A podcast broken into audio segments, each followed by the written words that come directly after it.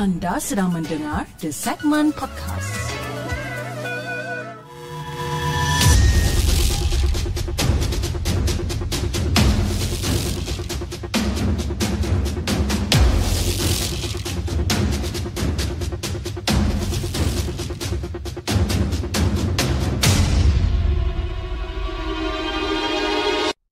أعوذ بالله من الشيطان الرجيم بسم الله الرحمن الرحيم.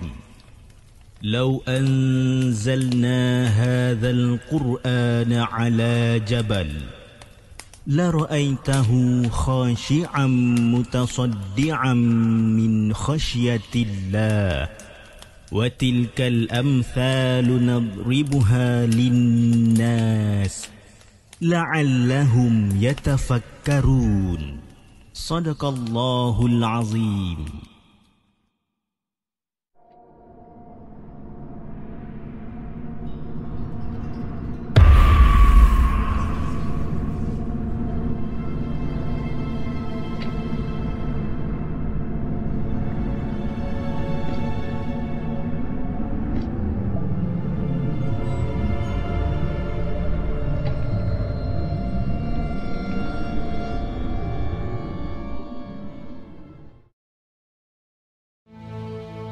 Hello guys, Assalamualaikum. Welcome back to the segment. Apa khabar guys? Saya harap anda semua dalam keadaan sihat dan hari ini 21 hari bulan Ogos bertemankan saya sekali lagi dalam satu lagi rancangan Markas Puaka di mana kita akan berkongsikan tentang kisah-kisah seram yang telah dihantar ke the segment dan juga yang mana yang kita telah ambil daripada blog-blog tempatan. Apa khabar guys?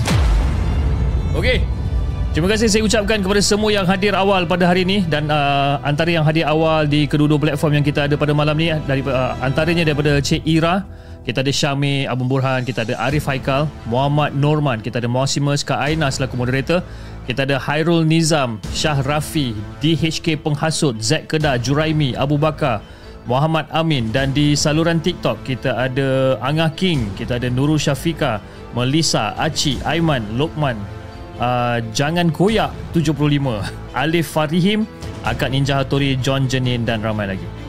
Malam ni Lebih kurang dalam empat cerita Yang kita nak ketengahkan pada malam ni. Empat sahaja Okay Tapi Ada yang panjang Ada yang sederhana panjang Alright? So Sama-samalah kita mendoakan Supaya saya tak tersesat pada malam ni. Dan jom kita bacakan kisah kita yang pertama. Kisah yang dihantarkan oleh tanpa nama. Jom kita dengarkan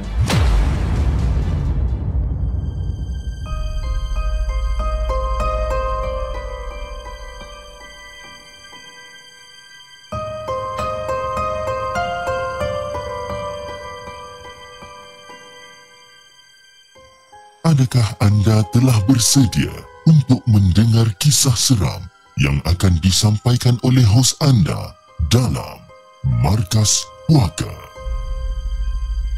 Assalamualaikum kepada Hafiz dan juga kepada semua penonton Markas Puaka. Waalaikumsalam warahmatullahi Okey bis, baru-baru ni aku telah ditimpa musibah yang hampir meragut nyawa aku bila usus aku pecah dan masalah hati dan juga paru-paru.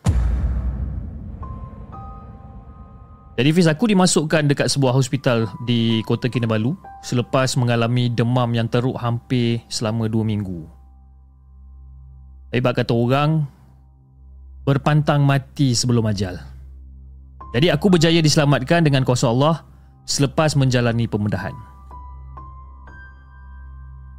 Tapi aku nak kita tinggalkan kisah tu. Dan izinkan aku untuk berkongsi dengan anda semua tentang pengalaman mistik yang aku lalui selama berada dekat ward hospital Queen Elizabeth II ataupun QEH 2. Jadi lepas diorang kata dah 9 hari aku dalam keadaan koma ni. Akhirnya aku sedarkan diri dan mendapati diri aku ni berada dekat dalam ward ICU dekat hospital tu. Jadi pada hari yang ke-10, aku dikejutkan dengan tangisan orang yang agak ramai dekat katil hujung dekat dalam ward ni dan aku pun bertanyakan kepada nurse. Ha? Kenapa diorang ni menangis ni? Rupa-rupanya Fiz, ada seorang pesakit kat situ baru je meninggal dunia. Jadi suara tangisan tu adalah daripada sanak saudara ha, yang yang orang kata sanak saudara si mati ni dan bukan tu je Fiz. Rupanya hampir setiap hari ada je penyak, uh, pesakit yang meninggal dunia dekat ward tu. Hampir setiap hari tau. Jadi pada hari ke-11 malam lah lebih kurang dalam pukul 10 malam macam tu aku dikejutkan lagi dengan suara orang menangis. Tapi kali ni aku macam tak ambil kisah sangat Sebabkan mungkin ada lagi yang kata kematian yang berlaku Jadi aku macam buat de je lah Jadi Fiz nak bagikan gambaran Pada ketika tu Ward tu macam dah sunyi tau Dah sunyi, lengang kan? Kerana masa melawat pun dah tamat Dan kebanyakannya pesakit Ada yang tidur Dan ada yang sedang menjalani rawatan. Maklumlah Fiz eh. ICU memang dijaga rapi kan? Dijaga dengan rapi Termasuklah aku ni. Tapi aku masih lagi terjaga Dan aku bersembang dengan nurse yang menjaga aku masa tu. Dengan sembang-sembang kosong lah Sembang-sembang borak-borak kosong masa tu Dan secara tiba-tiba Masa tengah-tengah borak-borak kosong ni Tiba-tiba aku macam terfikir tau Eh siapa pula yang menangis ni kan Sedangkan masa melawat dah tamat Dan dekat ward ICU Memang tak dibenarkan sesiapa di kalangan keluarga pesakit untuk menjaga setiap pesakit yang ditahan dekat situ. Jadi aku pun bagi uh, tanyalah dekat nurse ni, "Eh nurse, uh, bukan ke waktu melawat dah habis ke nurse?" Lepas tu nurse pun macam, "Ha ah, ya tak ya juga." Dia sendiri pada mula dia macam tak perasan tu apa benda yang aku tengah fikirkan ni. Bila aku tanya dekat dia, barulah dia macam sedar. Lepas tu nurse macam ah, ah, ya tak ya juga kan? Masa melawat dah tamat. Habis siapa pula yang menangis ni? Jadi si nurse ni pun macam dah bingung lah. Ha, Dah pening kepala ada ni Jadi si nurse ni pun panggil lah Rakan dia dan ajak untuk memastikan Apa yang berlaku sebenarnya Dan suara tangisan tu Fiz Datangnya daripada hujung ward Bukan seorang tapi bolehlah dikatakan suara tangisan tu daripada bilangan yang agak ramai. Seolah-olah macam ada berlakunya kematian dekat situ. Jadi bila dah benda macam dah kecoh antara diorang ni, diorang pun pergilah ha, tengok dekat hujung ward ni dan diorang mendapati katil dekat hujung ward tu semua macam dah kosong. Memang kosong, tak ada pesakit dekat situ. Jadi diorang macam eh Daripada mana datang suara nangis ni Jadi aku pun tanya balik Ah nurse Kenapa nurse Uh, tak ada bila kita cek dekat bilik hujung tu Bilik tu kosong Tapi kalau tak silap lah kan? Pesakit tu dia meninggal siang tadi. Lepas tu aku tanya balik dekat dia Fiz Aku tanya ke dia ah, Nurse macam mana pula nurse tahu bilik tu kosong ke tak nurse? Kan nurse baru bertugas malam ni. Lepas tu dia pun jawab ah, Itu saya tak pasti lah ah, Sebab ada nurse lain yang ditugaskan jaga pesakit kat situ ah, Jadi kita orang dapat maklumat daripada situ lah Biasanya kita orang tak kisah sangat. Jadi Fiz pada waktu tu uh, Muka aku dah mula pucat tau. Bulu roma aku semua dah naik-naik. Aku dah mula panik Sama juga dengan nurse-nurse tu Dengan juga rakan-rakan dia yang lain. Dan kita orang ni macam pening tau Macam bingung sangat-sangat. Dah lah aku ni masih tak dibangun. Ha? Kalaulah masa tu ditakdirkan ada sesuatu yang lebih dahsyat berlaku Contohnya lah kan? Hantu tiba-tiba menjelma Tak kenaya dibuatnya. Jadi Fiz, kisah mistik tu Dia tak berakhir dekat situ tau. Setelah hampir 3 minggu aku berada dekat ward ICU tu Aku dipindahkan ke ward biasa di tingkat 7 Iaitu ward pembedahan lelaki. Yelah Ingatkan dah pindah ni bolehlah orang kata lega sikit. Rupa-rupanya dekat wad pembedahan lelaki tu lagi hebat gangguan dia bis. Mana taknya? Ha? Walaupun kali ni bukan terjadi ke atas diri aku, tapi apa yang dialami oleh seorang pesakit tu ternyata lebih menakutkan bis. Dan benda tu berlaku dekat bilik tiga di mana aku ditempatkan iaitu dekat ward kenanga dan masa kejadian aku dah tidur. Tapi ketika tu, pesakit dekat sebelah aku terjaga dan apabila terjaga, dia pergi tandas. Dan pada ketika itulah, dia berselisih dengan seorang wanita berhijab yang masuk ke bilik yang nombor tiga ni. Jadi bila dia balik daripada tandas, dia mendapati wanita tadi tu berada dekat tepi tingkap sambil membelik-belik surat khabar kat situ. Jadi bila pesakit ni nampak perempuan ni Dia macam buat tak tahu je lah. Sebabkan ingatkan orang kata Wanita tu adalah ahli keluarga daripada Salah seorang empat pesakit yang duduk dekat ward tiga ni. Jadi dia pun duduklah balik dekat atas katil. Tapi daripada katil dia Fiz Dia boleh nampak yang wanita tu ha? Dia boleh nampak wanita tu disebabkan bilik tu tak adalah besar sangat. Hanya ada empat katil pesakit yang boleh dimuatkan Jadi dia pun okey lah Dia duduk dekat atas katil Dia baru nak baring Dia baru nak baring Secara tiba-tiba Lampu dekat dalam ward tu Dia macam berkelip tau. Lebih kurang dalam 2-3 saat macam tu. Dan bila jadi macam tu Dia perasan Wanita yang dia nampak tadi Yang tengah baca surat khabar ni Gaib tapi uh, tapi perempuan tu muncul dekat luar tingkap tempat dia berdiri tadi bis. Luar tingkap eh? Bukan koridor Dekat luar tingkap. Dia nampak perempuan tu. Jadi pesakit ni pun menjerit lah. Menjerit ketakutan Dengan apa benda yang dia nampak ni. Jadi aku yang tengah tidur ni Tiba-tiba muncul terjagalah Aku dengar pesakit ni menjerit kan. Begitu juga sama dengan pesakit-pesakit yang lain. Semua terjaga Jadi bila kita orang dengar cerita daripada pesakit ni Benda tu macam tak masuk akal tau tapi bila aku tengok keadaan dia Bila dia menceritakan tentang hal ni Aku tahu yang budak ni tak bohong. Jadi bila dah Orang kata dia dah kembali tenang Barulah beberapa orang nurse yang bertugas kat situ Menceritakan hal yang sebenar. Jadi Fiz Menurut salah seorang daripada nurse yang dah lama bekerja kat situ Wanita tadi tu Sebenarnya adalah jelmaan seorang isteri yang menjaga suaminya beberapa tahun lalu Dekat ward yang sama tapi ajal telah menjemput suami dia dan merasakan diri dia tu dah macam tak ada arah tuju selepas kematian suami. Jadi perempuan tu nekat untuk terjun daripada ward tu dan mati serta merta dekat situ juga bis. Jadi menurut orang-orang yang rapat dengan diorang ni Wanita tu sebenarnya dia tak dapat restu keluarga untuk berkahwin dengan suaminya Sebab itu dia nekat untuk bunuh diri dan apa yang dilalui oleh pesakit tadi sebenarnya pernah dilalui juga oleh beberapa orang pesakit yang lain yang pernah menginap dekat bilik tiga ward kenanga ni.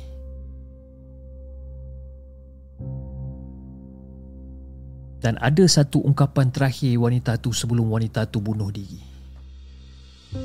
Abang, Ira nak ikut abang. Itu ungkapan dia. Jadi itulah Fiz kisah yang aku nak kongsikan dengan Hafiz dan juga kepada semua penonton Markas Puaka. Assalamualaikum.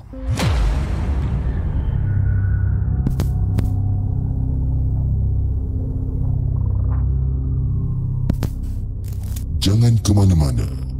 Kami akan kembali selepas ini dengan lebih banyak kisah seram. Eh tu dia guys Oi suara tiba-tiba besar pula Sorry sorry sorry sorry Okey guys, itu dia kisah yang dikongsikan oleh tanpa nama. Tangisan Malam Queen Elizabeth Hospital 2, Kota Kinabalu, Sabah. Ha. Siapa orang-orang Sabah kat sini? Angkat tangan sikit. Eh? Betul ke Queen Elizabeth punya hospital ni memang menyeramkan? Eh? Terima kasih. Dark Vader terus. Tak ada, saya tadi saya restart saya punya saya punya sound system tadi Lepas tu bila dia dah restart Dia terlupa nak off pula kan? Ya itu yang tiba-tiba keluar suara Apa? Suara Dark Vader Kita ada Zaf Channel in the house. Terima kasih Zaf Channel kerana sudi untuk hadir Ke dalam rancangan Markas Puaka pada malam ni. Dia kata Fu suara Malik No. Oh ajar tu Okay Jom kita dengarkan Kisah kita yang kedua. Kisah yang dikongsikan. Ataupun yang ditulis oleh Izudin Jom kita dengarkan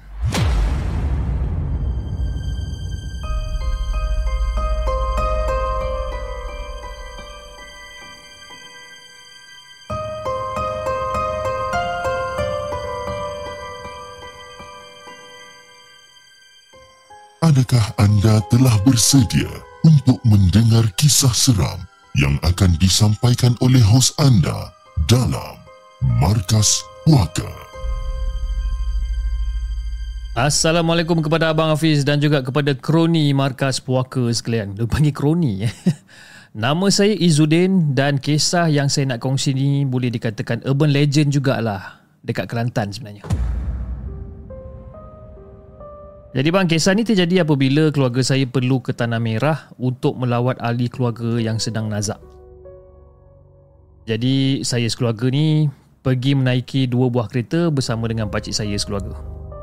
Dan kita orang terpaksa bertolak lebih kurang dalam pukul 9 malam kerana menunggu anak pakcik saya balik daripada tempat kerja dia lebih kurang dalam pukul 8. Jadi setelah berkumpul dekat rumah saya, kita orang pun bertolaklah menuju ke destinasi.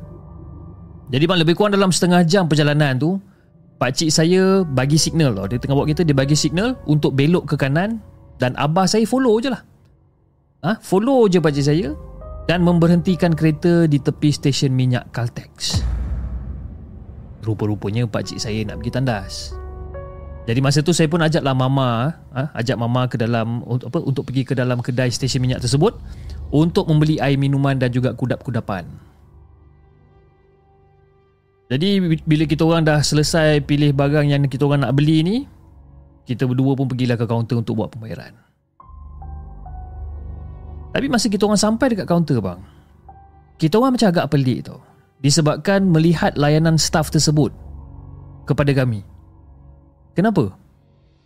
Disebabkan kepala dia tu hanya menunduk dan tak mendongak selama sekali untuk menghulurkan baki duit ke tangan mama.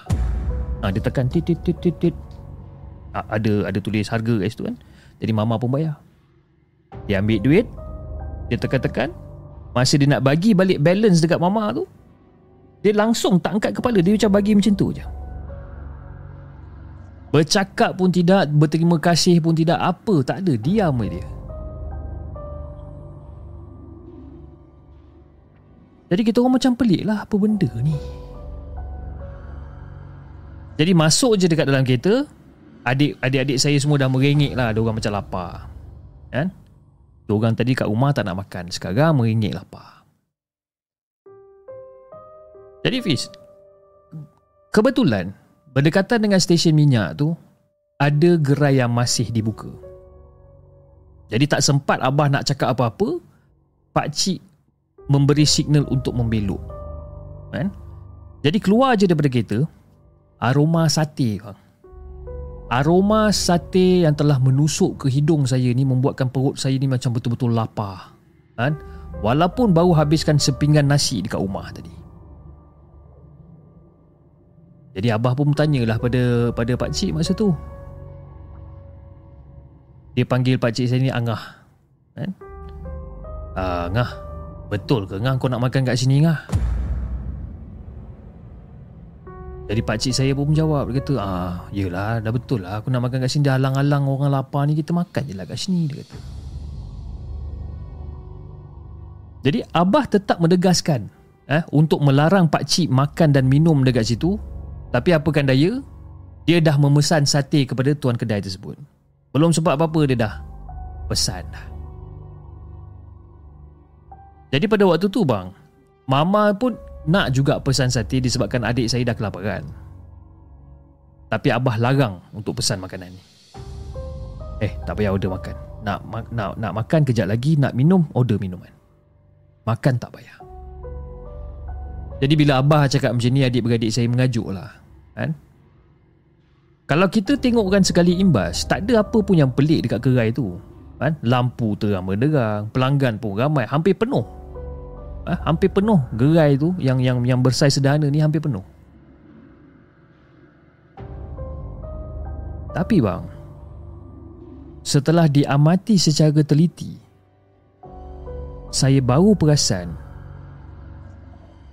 Suasana gerai tersebut tak serius kalau kita makan dekat gerai makanan yang lain.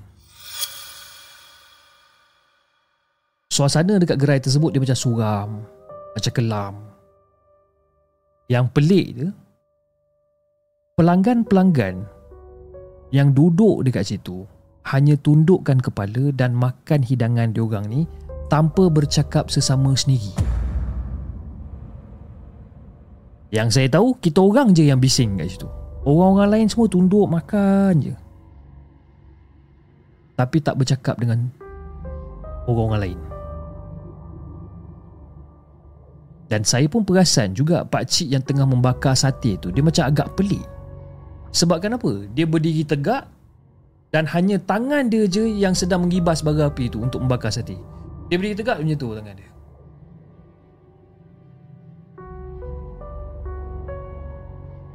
Jadi saya cuit Abah lepas tu Saya cuit Abah Lepas tu saya muncungkan mulut ke arah pakcik tu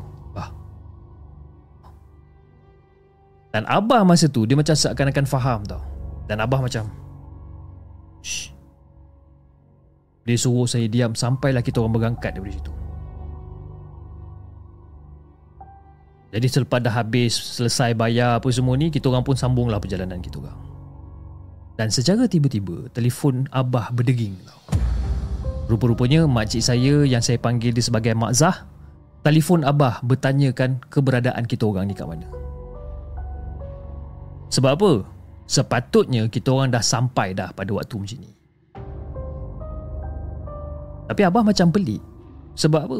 Rasanya macam baru je macam sejam kita orang berhenti untuk makan dan ketandas. Kenapa jam dah menunjuk pada pukul 2.30 pagi? Tanpa sedar, rupanya kita orang telah melalui jalan yang sama selepas mula bertolak daripada gerai sate tadi.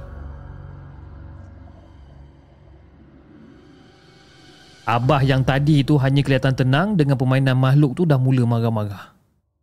Disebabkan benda ni tak sepatutnya dijadikan gurauan oleh mereka ni. Jadi pada waktu tu Abah telefon pakcik saya balik. Dia telefon pakcik saya suruh berhentikan kereta dekat tepi jalan dan membacakan surah apa-apa yang patut dan Abah berpesan kepada Pak Cik untuk kunci pintu dan juga tutup tingkap. Walau apa pun yang berlaku, jangan buka pintu, jangan buka tingkap. Dan pada waktu tu Pak Cik hanya menurut dia. Mungkin dia dah faham kot dengan situasi yang diorang tengah alami sekarang. Jadi apa Fiz? Dari jauh saya nampak ada seorang budak menuju ke arah kita orang. Seorang budak perempuan eh tengah menuju ke arah kita orang.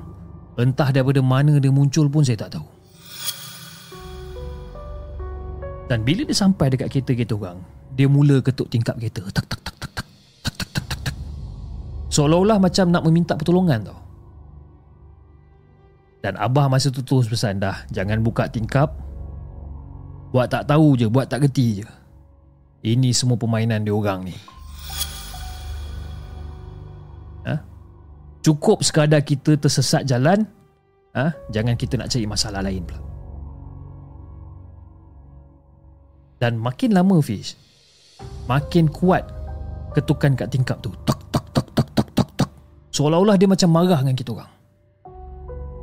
Dan pada waktu tu Abah melaungkan azan sekuat hati dia Dan ketukan tu terus hilang.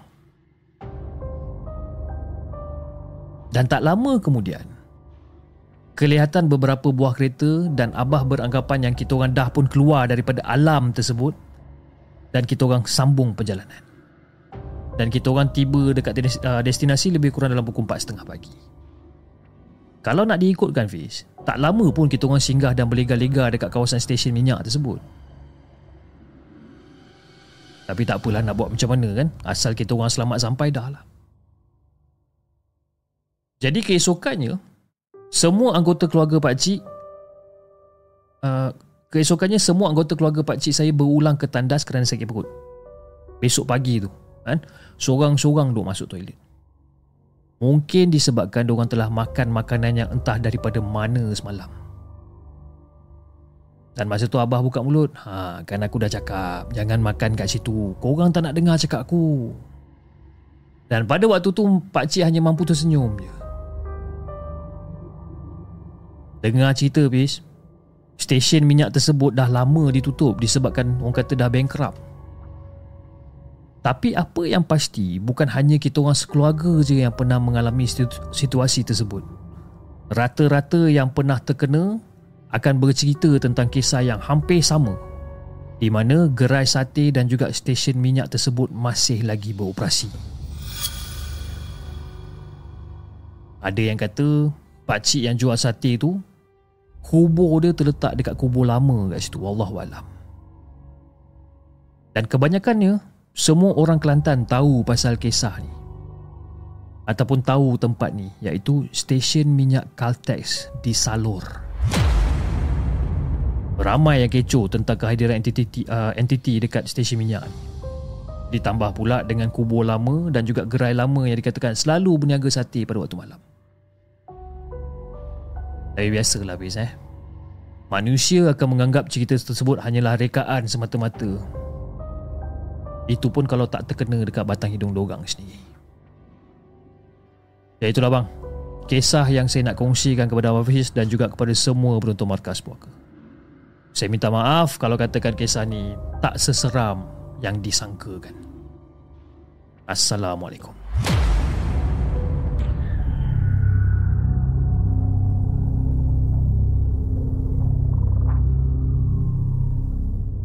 Jangan ke mana-mana.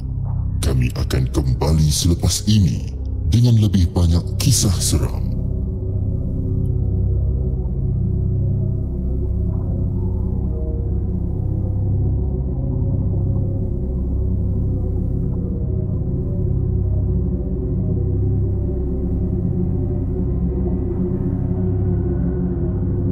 Itu dia guys, kisah yang kedua, kisah yang dihantarkan ataupun yang ditulis oleh Izudin, Misteri Caltex Salor. Orang Kelantan, angkat tangan. Siapa orang Kelantan kat sini? Saya tak pernah pergi. Ha? Saya dua negeri yang saya tak pernah sampai dekat Malaysia ni, Perlis dengan Kelantan. Tempat-tempat lain Alhamdulillah dah pernah sampai. Jadi saya tak tahu macam mana rupa Caltex Salor ni ataupun uh, Salo. Eh.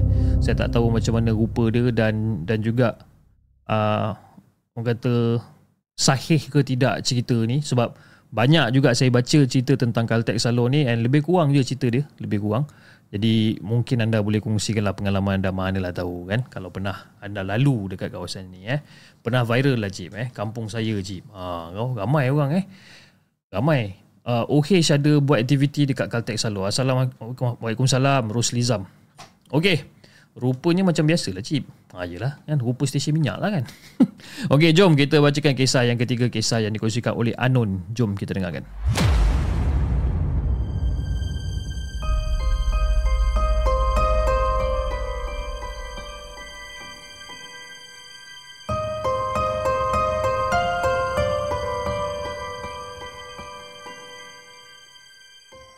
Adakah anda telah bersedia untuk mendengar kisah seram yang akan disampaikan oleh hos anda dalam Markas Puaka. Assalamualaikum kepada Hafiz dan juga kepada semua penonton di segmen. Waalaikumsalam warahmatullahi Okey Hafiz, saya ada satu pengalaman untuk dikongsikan bersama. Dan kejadian ini terjadi pada saya dan juga isteri sewaktu ingin pulang ke rumah di Kelang setelah bercuti di kampung isteri saya di Ipoh, Perak. Jadi selalunya saya akan bertolak uh, pukul 10 malam ke atas sebab jalan yang orang kata tenang dan juga untuk mengelakkan kesesakan lalu lintas. Jadi sewaktu dekat dalam perjalanan ni apa yang saya jangkakan menjadi kenyataan Fiz apabila isteri saya nak membuang air kecil disebabkan dia sedang mengandung. Dan kebetulan pula dalam 100 meter dekat depan tu ada perhentian gua tempurung.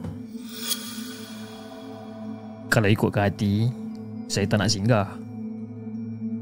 Sebab perhentian tu hanya ada tandas je. Jadi saya tak boleh nak beli air panas ke untuk segarkan mata, tak boleh nak beli kopi ke, nak beli jajan ke, semua tak boleh. Ada toilet je tempat tu.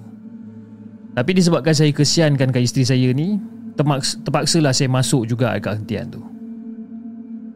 Tapi yang pelik dia Laluan masuk untuk ke tandas tu Jauh Dan hati saya dah rasa macam Macam tak sedap lah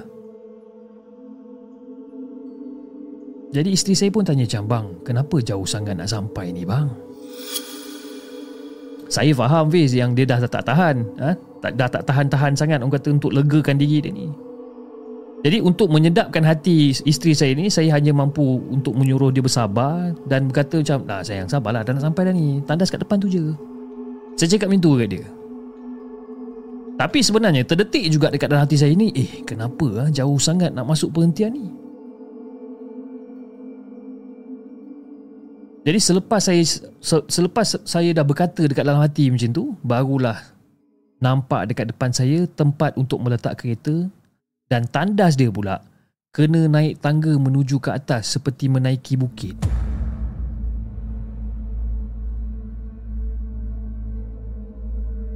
Jadi pada waktu tu saya, tu, saya suruh isteri saya tunggu kat bawah. Masa tu saya naik dulu untuk tengok keadaan. Kan? Dan bila saya dah berada dekat atas, saya lihat ada sesuatu benda yang tak kena dengan tandas tu.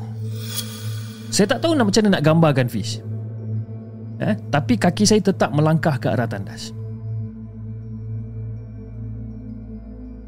Jadi pada ketika itulah Saya saya seperti terdengar bisikan supaya turun dan keluar daripada situ. Tapi masa tu juga saya macam teragak-agak tau.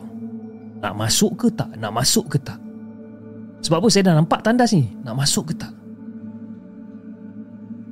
Sehinggalah isteri saya yang kat bawah ni Dia boleh menjerit Bang Tandas okey ke tak bang?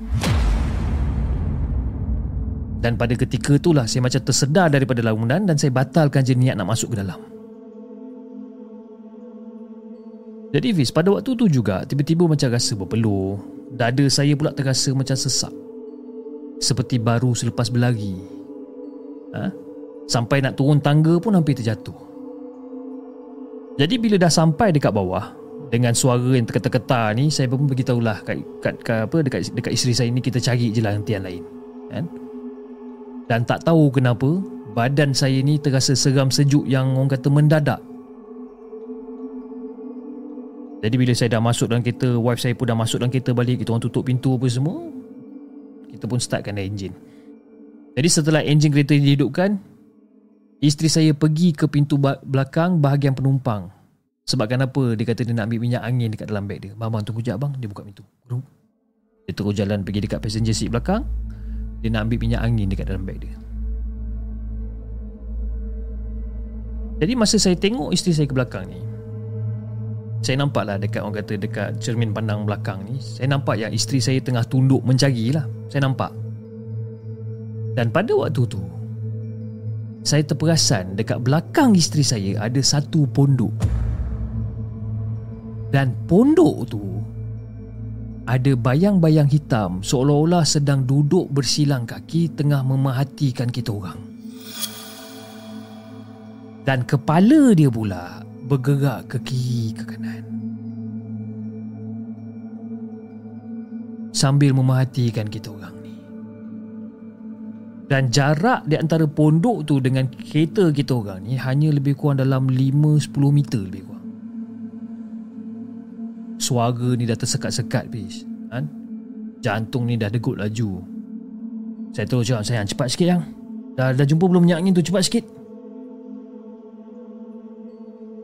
Dan isteri saya pula masih lagi teruskan pencarian dia ni.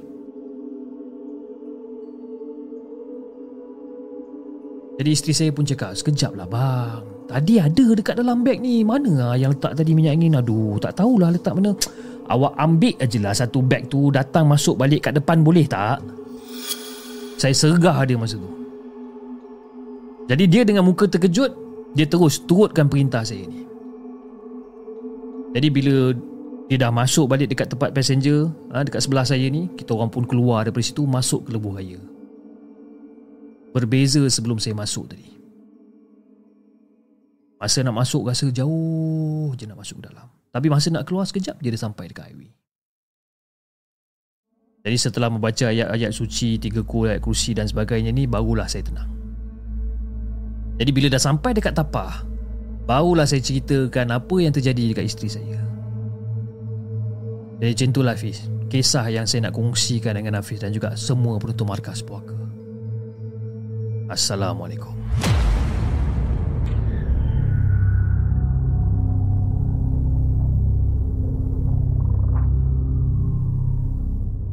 Jangan ke mana-mana. Kami akan kembali selepas ini dengan lebih banyak kisah seram.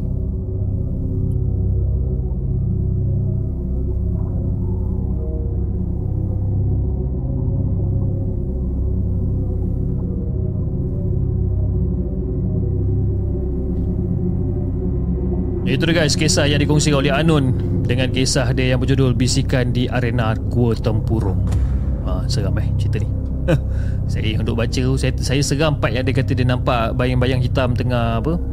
Tengah Tengah silang kaki Lepas tu kepala goyang kiri kanan Saya dah dapat terbayang-bayang dah benda tu kan Anyway terima kasih saya ucapkan kepada anda semua Yang masih lagi setia menonton rancangan Markas Puaka Pada malam ini.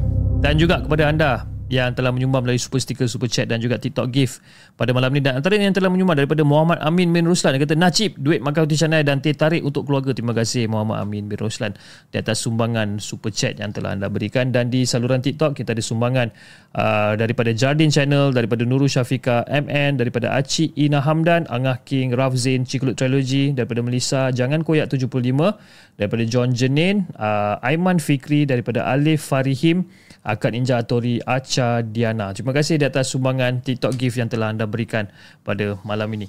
Okey, jom kita bacakan kisah kita yang terakhir pada malam ini. Okey, jangan risau, kisah kita yang terakhir ni agak panjang sikit sebab dia bagi saya lebih kurang dalam 13 muka surat. 13 muka surat berkicap saya nak baca.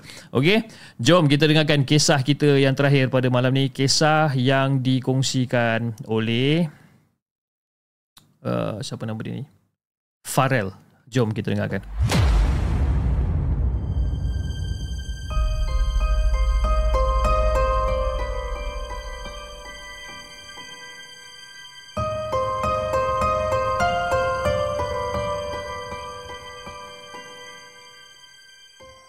Adakah anda telah bersedia untuk mendengar kisah seram yang akan disampaikan oleh hos anda dalam Markas Puaka? Okay, ni nak kena baca slow-slow ni eh. Tak boleh laju-laju nanti kan sesat kita. Assalamualaikum kepada Hafiz dan juga kepada semua penonton di segmen. Waalaikumsalam warahmatullahi Apa khabar semua? Khabar baik. Okey, nama saya Farel dan kali ini saya akan bercerita satu lagi kisah benar yang berlaku pada tahun 1997 di asrama sekolah kami yang terletaknya di Johor. Jadi Fiz pada masa tu umur saya baru masuk 15 tahun. Jadi selama lebih 2 tahun saya bersekolah kat sini, terdapat macam-macam kisah seram, kisah ngeri, kisah-kisah pelik yang berlaku kat sini. Pengalaman yang tak mungkin saya lupakan sampai saya apa sampai sampai akhir hayat saya ni lah. Jadi Fiz Pada waktu tu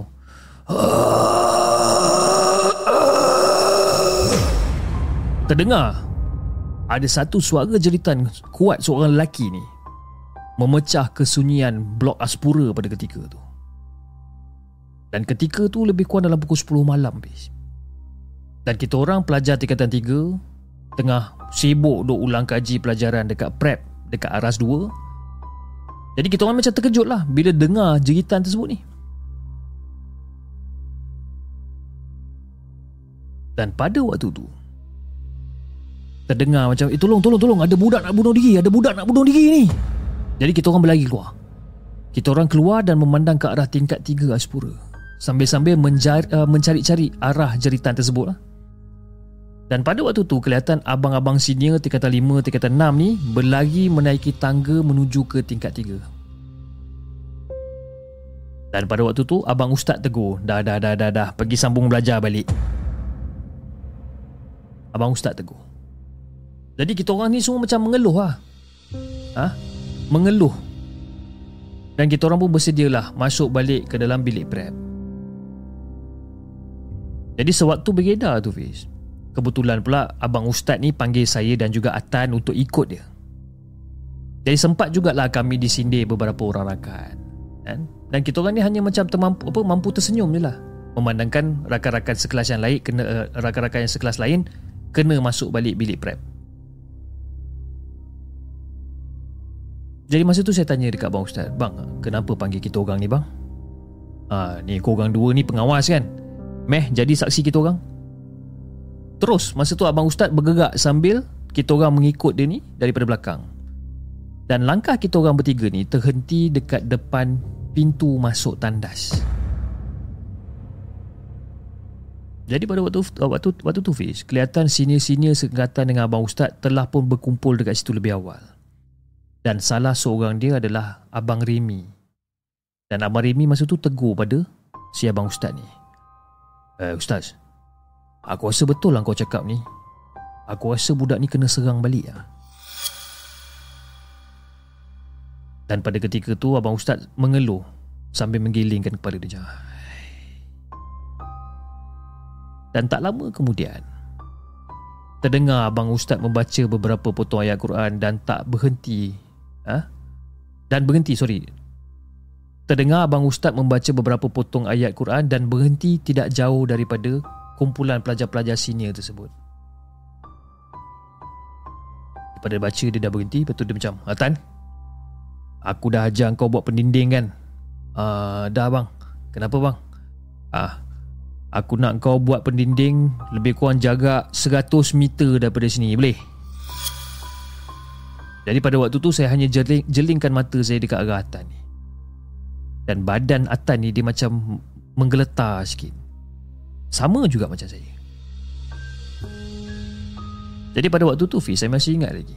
Akan cerita makhluk halus yang Abang Ustaz ceritakan sewaktu dia mengajar kita orang merukyah kerasukan.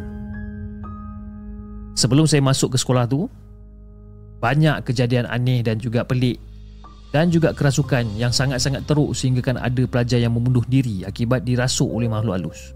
Ada kisah-kisah dia ni. Dan arwah Ustaz Harun Din pun pernah datang dekat sekolah kita orang ni dan berusaha untuk memulihkan sekolah kami. Dan abang Ustaz sempat belajar daripada arwah Ustaz Harun Din cara untuk merukyah dan sempat berpesan kepada abang Ustaz. Yang makhluk halus dekat sekolah kita orang ni sangat-sangat kuat dan terlalu ramai. Jadi disebabkan hal tu arwah Ustaz Harundin mengajar beberapa pelajar senior sekolah kita orang ni termasuklah abang Ustaz bagi membolehkan mereka membantu mengawal keselamatan sekolah. Jadi masa saya nampak siatan nak bergerak untuk buat pendinding dalam jarak 100 meter tu saya pun cakap lah dekat abang Ustaz bang uh, saya tolong Atan boleh tak bang? Masa tu saya dah mula rasa seram sejuk bis. Dan pada waktu tu Abang Ustaz mengalihkan pandangan dia ke arah saya Sambil gelengkan kepala Lepas tu macam Apa guna kau kat sini? Ha? Apa guna kau belajar semua benda ni Kalau kau tak nak tolong mangsa sekarang ni? Bang masalahnya Tak ada tak ada Sekarang ni kau ikut aku Saya tak sempat nak Nak Nak habiskan percakapan saya pun Tahu-tahu Abang Ustaz suruh saya ikut dia. Jadi pada waktu tu Fiz saya tarik nafas dalam-dalam Cuba kawal perasaan saya ni. Sambil membaca beberapa potong ayat Quran Sebelum melangkah ikut Abang Ustaz masuk ke dalam tandas. Dan langkah kaki kita orang ni Jadi sangat berat tau. Seolah-olah macam ada tangan yang menghalang untuk kita orang masuk. Begitu juga dengan pernafasan kita orang ni Sangat-sangat sesak Susah kita orang nak bernafas ni Rasa macam mangsa masa lemas punya juga. Dan pada waktu tu, Abang Ustaz menudingkan jari dia ke arah belakang tandas sambil mengarahkan saya untuk masuk. Jadi bila dia tunjuk macam tu, saya macam telan Ailio pis masa tu. Melangkahkan jugalah kaki saya ini menuju ke hujung tandas. Nak bagikan gambaran yang lebih jelas, deretan kubikel bilik mandi berada dekat sebelah kanan, manakala deretan kubikel tandas berada dekat sebelah kiri. Jadi Fiz dekat hujung tandas tu, kelihatan dua orang abang senior sedang memegang kaki seseorang, uh, sedang memegang kaki seorang pelajar junior kita orang. Kita panggil nama dia sebagai Abu lah. Dan dia tengah pegang kaki si Abu ni. Dan masa tu saya macam agak melo, macam macam macam melopong kat situ. Tengok keadaan si Abu ni. Macam mana keadaan dia Fiz? Badan dia ni tergantung di udara Paip getah mengikat leher dia dengan kuat Dan hujung paip getah tersebut melekat di siling tandas Dan masa tu saya pandang Abang Ustaz Abang, kita nak kena buat apa ni bang? Nah, kita baca ayat-ayat ni. Jadi setelah mendapat arahan daripada Abang Ustaz, kita orang segera membaca beberapa potong ayat Quran tu berkali-kali. Dan masa kita orang baca ni, si Abu ni meronta-ronta. Meronta-ronta dan mengalihkan perhatian dia ke arah kita orang. Dan mata Abu ketika tu putih. Putih semuanya.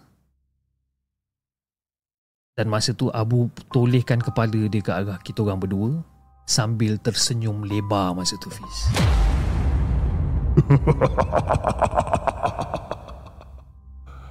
Ustaz. Farel. Kau ingat korang mampu nak kalahkan aku ke? Ha?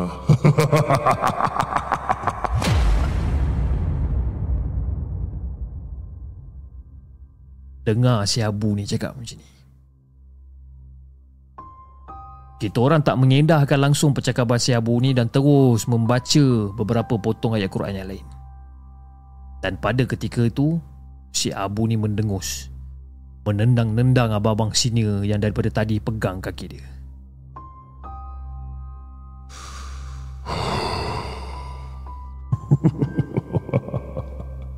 Kau orang berdua takkan mampu.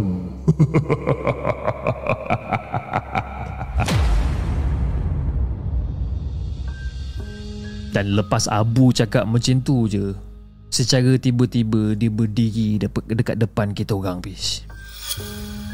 Bila saya nampak benda ni saya terduduk Menggeletar Dan saya sempat menjeling ke arah Abang Ustaz yang masih lagi berdiri menghadap si Abu ni Dan Abu ketawa lagi masa tu dan secara tiba-tiba Fiz Lebih kurang dalam 5-10 saat macam tu lah Abang Ustaz dan Abu ni berdepan antara satu sama lain ni Secara tiba-tiba Abu ni menghilang daripada depan kita orang. Tak cukup dengan tu Fiz Kesemua daun-daun pintu dekat tandas tu ha, Semua terbuka dan tertutup sendiri Sehingga menghasilkan ketukan bunyi ketukan yang sangat-sangat kuat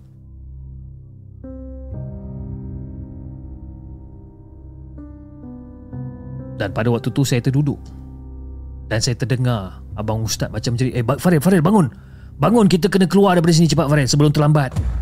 Ah bang Kita nak keluar pergi mana ni bang? Dia pergi Dia hilang ke mana ni bang?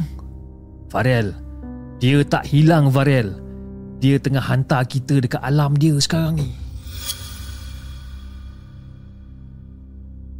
Dan pada waktu tu Fish saya tertanya-tanya tau macam mana kita orang boleh dihantar ke alam mereka. Sedangkan kita orang masih lagi berada kat tandas ni.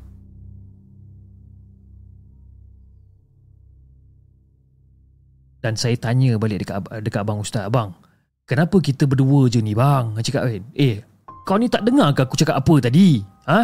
Pagar Atan tu dah roboh. Dan saya baru teringatkan si Atan. Dalam hati saya tertanya-tanya macam mana pagar Atan boleh roboh? Kuat sangat ke makhluk halus kali ni? Dan pada waktu tu, Abang Ustaz lagi sekali Kau pejam mata kau Farel Kau pejam mata kau kuat-kuat Dan Abang Ustaz masa tu Peluk saya dengan sekuat hati Dan Alhamdulillah Saya dan juga Abang Ustaz Dapat kembali ke dunia nyata dengan selamat Dan pada waktu tu Abang Remy terus tanya Eh korang berdua okey ke ni? Dan Abang Ustaz masa tu angguk je uh, Korang berdua okey ke ni? Apa dah jadi sebenarnya?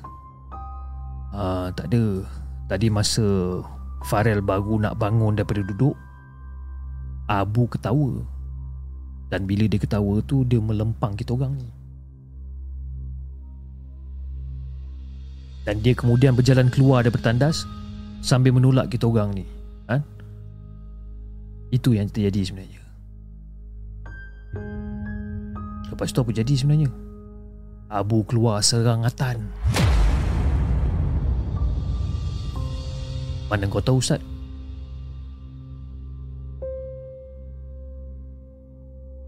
Dan soalan Remy itu langsung tak diindahkan oleh Abang Ustaz. Dan Abang Ustaz terus tarik tangan saya keluar daripada tandas tersebut. Farel, kita kena cari Abu cepat ni. Dah tak banyak masa dah ni. Ah, kena cari Abu cepat. Apa benda yang tak banyak masa lagi ni bang? Semakin lama Abu dirasuk Semakin tipis harapan untuk Abu tu hidup sebenarnya Farel uh, Bang dulu pun macam ni juga ke bang? Dan pada waktu tu Abang Ustaz hanya mengangguk je Dan kita orang pun segeralah berlari meninggalkan Aspura Menuju ke arah Dewan Sekolah Dan masa, masa kita orang sampai dekat Dewan Sekolah tu Kita orang berhenti dekat depan pintu masuk Dewan dan Abang Ustaz membaca beberapa lagi potong ayat Quran diikuti oleh saya. Saya follow je apa benda yang Abang Ustaz ni baca. Dan sewaktu kita orang berada dekat tengah tengah-tengah pintu dewan ni sambil-sambil membaca ayat Quran tersebut, secara tiba-tiba angin kencang berhembus kuat daripada dalam dewan meniup ke arah kita orang. Hampir tercampak kita orang masa tu. Dan ketika itu datang satu suara yang sangat-sangat kita orang kenali menegur daripada belakang. Ustaz, Farel. Beliau adalah Ustaz Ma'ruf. Seorang guru penolong kanan dekat sekolah kami yang terkenal dengan ketegasan dia yang teramat sangat. Tapi keadaan Ustaz Ma'ruf kali ini berbeza sedikit. Beliau kelihatan runsing dan wajah dia sedikit pucat. Dan pada waktu tu Atan bersuara daripada sebelah Ustaz Ma'ruf. Farel, sorry, sorry aku terlambat. Dia cakap macam tu. Dan pada waktu tu Saya hanya memandang pada Atan Sambil menunjuk ke arah dahi saya masa tu Eh Masa Abu tolak aku Kepala aku tergantuk dekat bucu pintu Dan Atan menerangkan Sambil ketawa kecil masa tu Jadi masa kita orang dah berjumpa dekat situ Secara tiba-tiba Satu suara garau Menegur kita orang daripada dalam dewan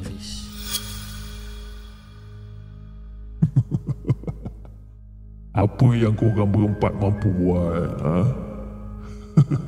Apa yang korang berempat mampu buat dengan aku sekarang? Dan pada waktu tu si Ustaz Makruf ni Dia hanya pandang je dekat dalam-dalam dewan Terus dia cakap Engkau makhluk yang direjam Takkan mampu mengalahkan kuasa Allah Dan abang ustaz masa tu bersuara Jomlah kita selesaikan masalah ni sekarang juga Dan dia pun melangkah masuk ke dalam dewan. Saya pandang Atan, Atan pandang saya. Ha? Kita orang mengangguk pelan-pelan Dan kita orang pun follow daripada belakang Masuk ke dalam dewan diikuti oleh Ustaz Ma'ruf. Dan masa kita orang masuk dekat dalam dewan tu Fiz Kita orang nampak Abu tengah duduk dekat tengah-tengah dewan. Dan abang Ustaz masa tu duduk dekat depan Abu. Saya duduk dekat sebelah kanan Ustaz Ma'ruf dekat sebelah belakang Dan Atan dekat sebelah kiri Tengah kita orang duduk masa tu dengan dia Semua kipas dinding dekat dalam dewan tu semua terbuka dengan sendirinya Diikuti dengan lampu uh, lampu siling dewan Terbuka dan tertutup dengan sendiri Dan keadaan dekat dalam dewan pada waktu tu terasa macam sedikit panas. Seolah-olah macam duduk dekat dalam sauna punya juga. Dan ketika tu jugalah Abu masih lagi ketawa, masih lagi tersengih lebar. Dan mata putih dia ni memandang dekat kita orang silih berganti. Sekejap dia pandang kat saya, sekejap dia pandang dekat Atan, sekejap dia pandang dekat Ustaz Ma'ruf. Dan setelah mendapat arahan daripada Abang Ustaz, kita orang pun bacalah ayat-ayat yang diberikan. Dan kita orang berempat terus membaca rukyah kan? Dan membaca rukyah dalam keadaan yang sangat-sangat kuat.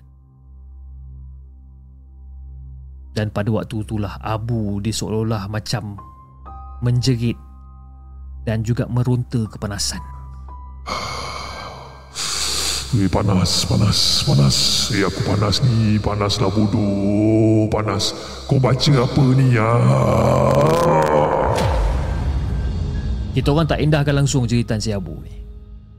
Dan kita orang terus membacakan ayat-ayat rukyah terus menerus. Baca dan baca dan baca. Dan tak lama lepas tu, badan Abu ni bergetar sebelum terbaring dekat atas riba Ustaz Ma'ruf sambil menggelupur masa tu. Dan tak lama lepas tu, Abu dia menjadi kaku dan dia terus pengsan. Dan bila Ustaz Ma'ruf dapat tengok Abu dalam keadaan macam tu Ustaz pun macam Alhamdulillah Besok uh, saya rasa saya telefon lah mak bapak si Abu ni untuk bawa dia balik. Biar dia orang bawa Abu ni berubat secara kampung lebih elok rasanya. Jadi Fiz dekat luar dewan masa tu Semua pelajar-pelajar senior tadi Meluru masuk menghampiri kita orang dan pada waktu tu saya sentuh badan Abu dan segera menarik tangan saya balik. Badan dia Fiz panas. Dia bukan macam demam panas eh. Dia punya panas ni rasa macam panas macam terbakar. Lepas tu saya tanya balik kat Ustaz Maruf ni, "Eh Ustaz, badan dia ni panas ni Ustaz. Tak apa ke badan dia panas macam ni ni Ustaz?"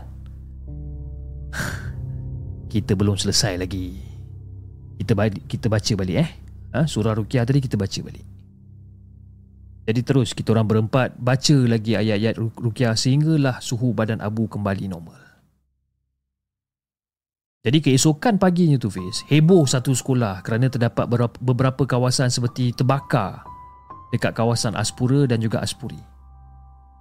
Dan masa tu saya hanya tersenyum je lah disebabkan kita orang berjaya pada malam semalam. Walaupun kes kerasukan ni adalah yang paling hebat ha, bagi saya selama ni, namun Alhamdulillah segalanya berjalan dengan lancar dan Abu pun telah dibawa balik ke kampung untuk diubati.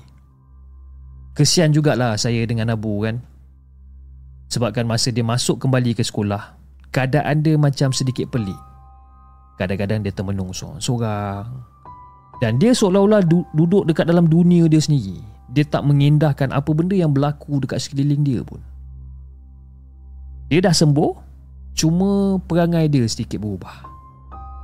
Ini cerita tentang Abu. Saya minta maaf Fiz kalau katakan cerita ni terlalu panjang. Apa-apa pun, terima kasih kerana sudi untuk membacakan kisah saya ni.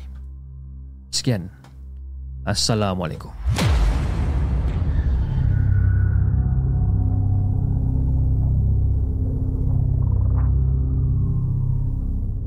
Jangan ke mana-mana.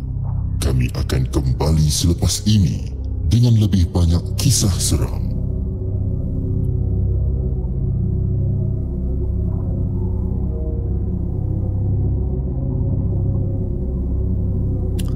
Okey guys, itu dia kisah yang dikongsikan oleh Farel dengan kisah dia yang berjudul Abu Kerasukan. Ha, dia punya title simple kan, Abu Kerasukan. Tapi dia punya panjang cerita dia, apa? 13 muka surat. Kan? Uh, kalau ikutkan pada original muka surat dia Dia bagi 4 muka surat dalam bentuk A4 Tapi bila saya baca Saya terpaksa besarkan font dia kepada 140% Lebih besar Sebabkan lebih senang untuk saya membaca Tapi bila saya dah besarkan Dia jadi 13 muka surat kan? Jadi bila 13 muka surat tu macam wow Berkicap jugalah Terima kasih Farel Di atas satu perkongsian yang sangat menarik Yang anda telah hantarkan melalui email. Kepada anda yang masih lagi orang kata tak tahu macam mana nak sharekan kisah-kisah seram anda, anda boleh hantar ke email kami di hellosegment@gmail.com ataupun anda boleh PM kami di uh, di Instagram, boleh PM kami di uh, TikTok, boleh juga PM kami di WhatsApp. Okey, untuk orang kata kongsikanlah kisah-kisah seram anda kalau katakan nak kita uh, sampaikan ataupun bacakan kisah seram anda anda boleh berbuat demikian okey? Saya rasa oh, kau. Saya rasa itu saja guys untuk malam ni. Okey kita dah bersiaran lebih kurang dalam satu jam uh, insyaallah kita akan berjumpa pada malam esok jam 9.30 malam dengan lebih banyak kisah-kisah seram yang kita nak ketengahkan terima kasih kepada Putri Emilia daripada Singapura. Terima kasih dia hantar super sticker number one fan eh. Terima kasih di atas sumbangan besar yang telah anda berikan melalui uh, super sticker pada malam ni. Okey guys saya rasa itu saja untuk malam ni. Dan insyaallah kita akan jumpa lagi pada malam esok kepada anda di saluran TikTok. Jangan lupa tap tap love dan follow akaun Markas Puaka dan anda di saluran YouTube. Jangan lupa like, share dan subscribe channel The Segment dan insyaAllah kita akan jumpa lagi on the next coming episode. Taufik, love you cheap, love you too Taufik. Assalamualaikum.